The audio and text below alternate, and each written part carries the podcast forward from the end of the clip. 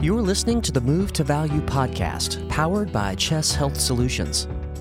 The Move to Value podcast is dedicated to helping healthcare providers understand and make the transition into value based care.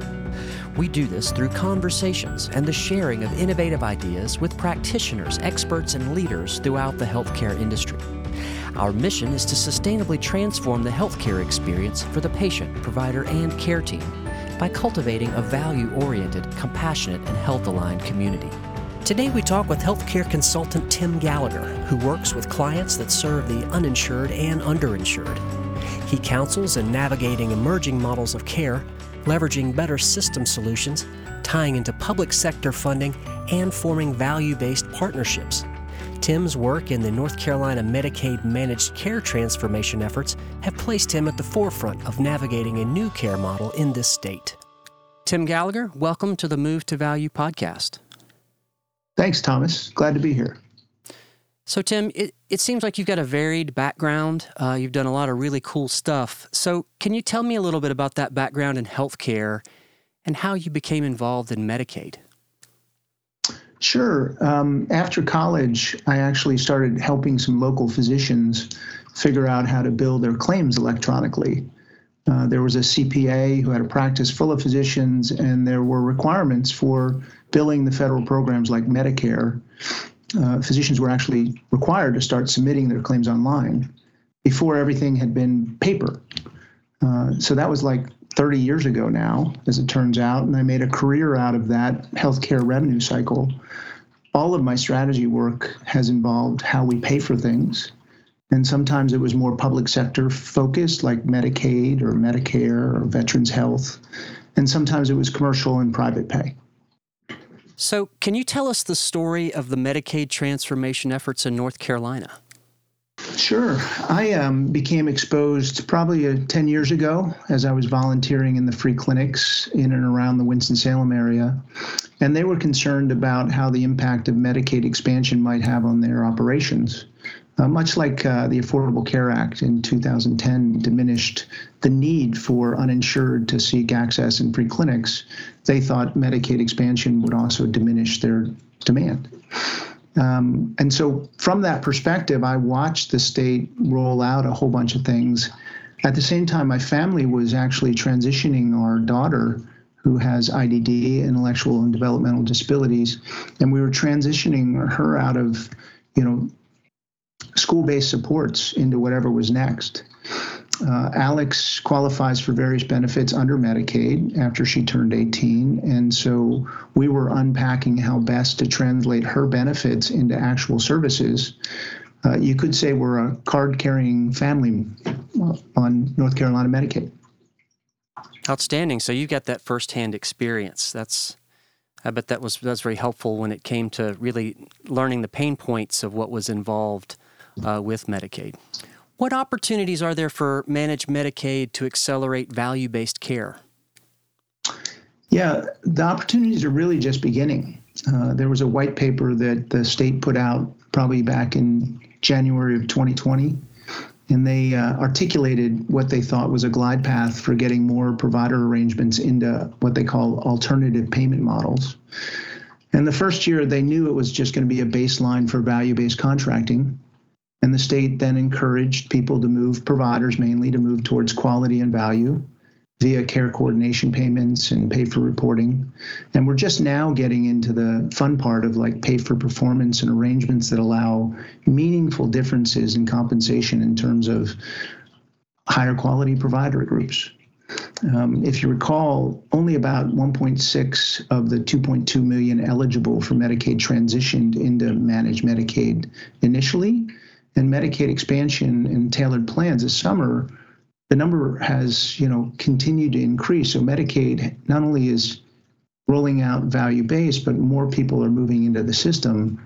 Uh, I would say today there's about two million within the standard plans out of a 2.9 million who are the total population receiving Medicaid benefits.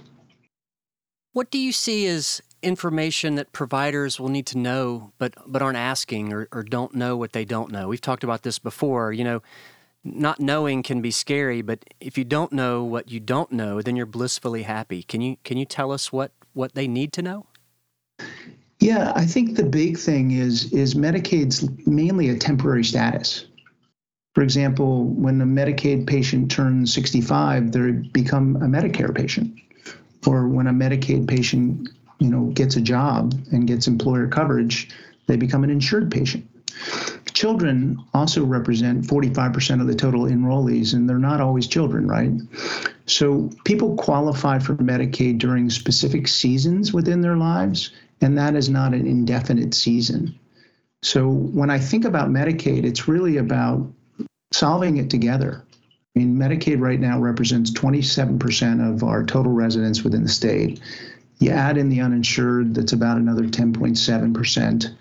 And you're talking about a real big group of people that are sitting next to your kids in school or driving across town on the same city streets and often functioning as frontline workers serving in restaurants or grocery stores or hairdressers or yard service so they're they're people and they're in relationship with us already well tim i know you've done a, a lot of work with uh, federally qualified health centers can you tell us a little bit about fqhcs and how these organizations will benefit from managed medicaid Sure. FQHCs are federally qualified healthcare centers, um, are obligated to care for all patients, regardless of their insurance status or ability to pay. They're only like one out of three providers like that. I think they're the jails and the public health services, so Indian tribal. And so there's very few organizations like them. They have um, they have been seen as desirable for Medicaid patients because they have to treat anybody that comes in. Medicaid's always been considered a good payer. It's not like they're a private practice that restricts the number of Medicaid patients they'll see. Hence, Medicaid expansion not only offers FQHCs the prospect of serving additional patients under expansion, but it also converts people that are being seen for free as a paying patient and it improves their revenue situation. And how will this expansion improve the health equity in our communities and enhance the efforts of the community health worker and social workers? Yeah, equity is a is a big part of you know certainly the FQHCs, but anybody serving in marginalized communities. Um, equity in medical research is really an exciting area for me. We were fortunate to have a medical diagnosis for our own child because of because of DNA testing, and that helped her qualify for compassion allowances, which were a way to quickly benefit, you know, identify diseases and other medical conditions that by definition meet Social Security standards for disability benefits. Yet today I'm working with people who are being prescribed drugs which have never yet been tested on folks like themselves. And that's just hard for me to believe in this day and age. If we're getting more diverse populations to participate in clinical trials as a goal, then asking the providers serving within historically disinvested communities seems to be the pathway for that enrollment. And those providers will benefit by leveraging community health workers, social workers, people who are lifted out of those communities themselves to be part of that change. And do you think that Medicaid will do what it's supposed to be doing, such as enhancing public health efforts and identifying and addressing social determinants of health to improve the health of the enrollees? Yeah, I, I love some of the ideas articulated, especially under Healthy Opportunity Pilots. Um, North Carolina's current 1115 waiver expires on October 31st of this year, and NCDHHS has already requested the ability to expand the three Healthy Opportunity Pilots statewide. And so that's great and be a huge step in the right direction. There are also some waiver benefits in targeting justice involved or uh, LTSS, long term services and supports. My perspective is that we built up Medicaid to care for new constituent groups like the working poor and ambulatory folks who will be able to benefit in the state's investment in the basic infrastructure that Medicaid provides. Although that's not who Medicaid was initially designed to treat. And I remain critical of the programs that we frequently read about in the paper, be it mental health, foster care, IDD. And so I, I wanted to mention that, but facilitating SDOH interventions for better individual outcomes doesn't fall on healthcare alone. Healthcare can contribute and lead, especially when we're addressing social health needs. Yet, when you use the term public health, it's important to understand there's other people with aspects to take care of, like clean water, limiting the spread of communicable diseases, various regulatory inspections from restaurants to tattoo parlors. And so there are, everybody has a role, including various community led organizations, and they play an important role, as does local employers and city leaders. Can you describe for us what Medicaid was originally designed for, who that population is? Yeah, you know, a large majority of them are people that don't have means, right? And so that becomes seniors in nursing homes. And so they can't provide for long term care. And so Medicaid stays steps in and pays for the long-term care. And there are other populations like our daughter that will be historically or you know over their life they're not able to get out of the season I mentioned. It's not like they they come on Medicaid when they're pregnant and then after they have a successful delivery they move off when they get back in the workforce or you know and another means of coverage. And so Medicaid the way I see it leverages its overall infrastructure to serve what we call the working poor or you know people that qualified under the Affordable Care Act up to 138% of federal poverty level. And that's great. That's an apparatus that we can bolt on. But Medicaid really exists to take care of the people that have no other means of having their care taken. Tim, what are some of the areas of opportunity for improved population health through Medicaid? Yeah, one of my favorite areas I think that I'm, I'm I'm excited about is the new community health integration codes.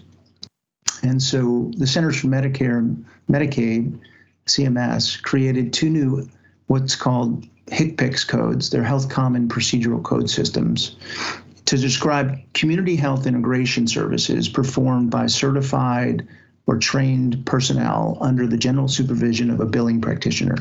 That's a lot basically what it says is if you're referred into the community, they'll help you navigate to find those social determinant interventions. The services require an initial evaluation management visit at a physician's office, typically an office visit, and then community health integration would furnish monthly as medical necessity when the practitioner identifies the presence of a social determinant which interfere with the diagnosis or treatment. And the fact that they're going to pay about $70 to basically a community health worker to help someone navigate the system that could potentially provide them supports during the month. That's just an awesome, you know, mechanism that hasn't existed before. That's great. So Tim, you're a healthcare consultant and I would like to know what advice you would provide to your clients as they seek to incorporate value based care, new models of care, and the technology that's involved therein. Yeah, that's a that's a tough question, and it goes back to just humans. Um, I think you got to work with people you trust, and you got to get started. I mean, there'll be lessons to learn along the way, but what we're doing needs to be done, and we're the ones to do it. So you can't worry about the people you're working with necessarily. You got to find people that are ethical and have competence. Okay. And so after that, just know that Medicaid gets a bad rap because some of their rules and policies just don't make sense. And good people in the system get crushed by the burdens of following the rules and regulations. Good people can't fix bad systems. That doesn't mean we don't try and we don't jump in with both feet. There's just learnings and so this healthy opportunity or this community health integration, it's all, you know, fixing what hasn't been working that people have been waiting for. Outstanding. So, Tim, what questions haven't I asked that you feel are important to this conversation? We we talk about healthcare as a right in this country sometimes, and the question is: is it is access to healthcare a right? And if it is, who pays for it? And I think a better question might be how society should organize itself to provide some of the basic services to community residents. And if you really believe that equal access and equity is a goal, then FQHCs and free and charitable clinics are a pretty effective model compared to other higher cost settings. And so asking somebody that's really high cost to open a rural clinic might not be your best method. I mean, we all, to use an example, if we wanted to go out, you know, on Saturday night, we hire a neighborhood kid, right? We pay them 10 bucks an hour. That's not recognized in healthcare. There's got to be lower cost models to get people into the system cared for effectively. I mean, we're not going to leave the house and trust our children with somebody that can't watch them, right? But it also doesn't need to be regulated. Like we can figure out how to do this in a lower context. And I think those kind of questions does it always have to be government? And does it always have to be written down and put in the Federal Register and, you know, overregulated? There has to be some mechanism to help everybody. There, you know, people in the safety net are pretty smart. They know how to find things, be it food or transportation or jobs, and they certainly know how to find health care even if they're uninsured or they have Medicaid. So we got to think about it more as a society. These people are here, they live among us, they need to be served. And so the question is that is how do we address it not just like as Medicaid or Medicare, but like healthcare and inhuman. I wholeheartedly agree. Tim Gallagher, thank you for joining us today on the Move to Value podcast. Yeah, glad to be here. This is the Move to Value podcast, powered by Chess Health Solutions. We hope you have enjoyed this episode. If you would like more information about this and other episodes, you can head over to movetovaluepodcast.com to check out all of the available resources. If you're interested in continuing to hear about value based care and how it impacts you, you can sign up for our email notifications or subscribe to this podcast on your favorite podcasting platform. Also, we would love it if you would share the Move to Value podcast across your networks and leave a rating or review. Thanks for listening.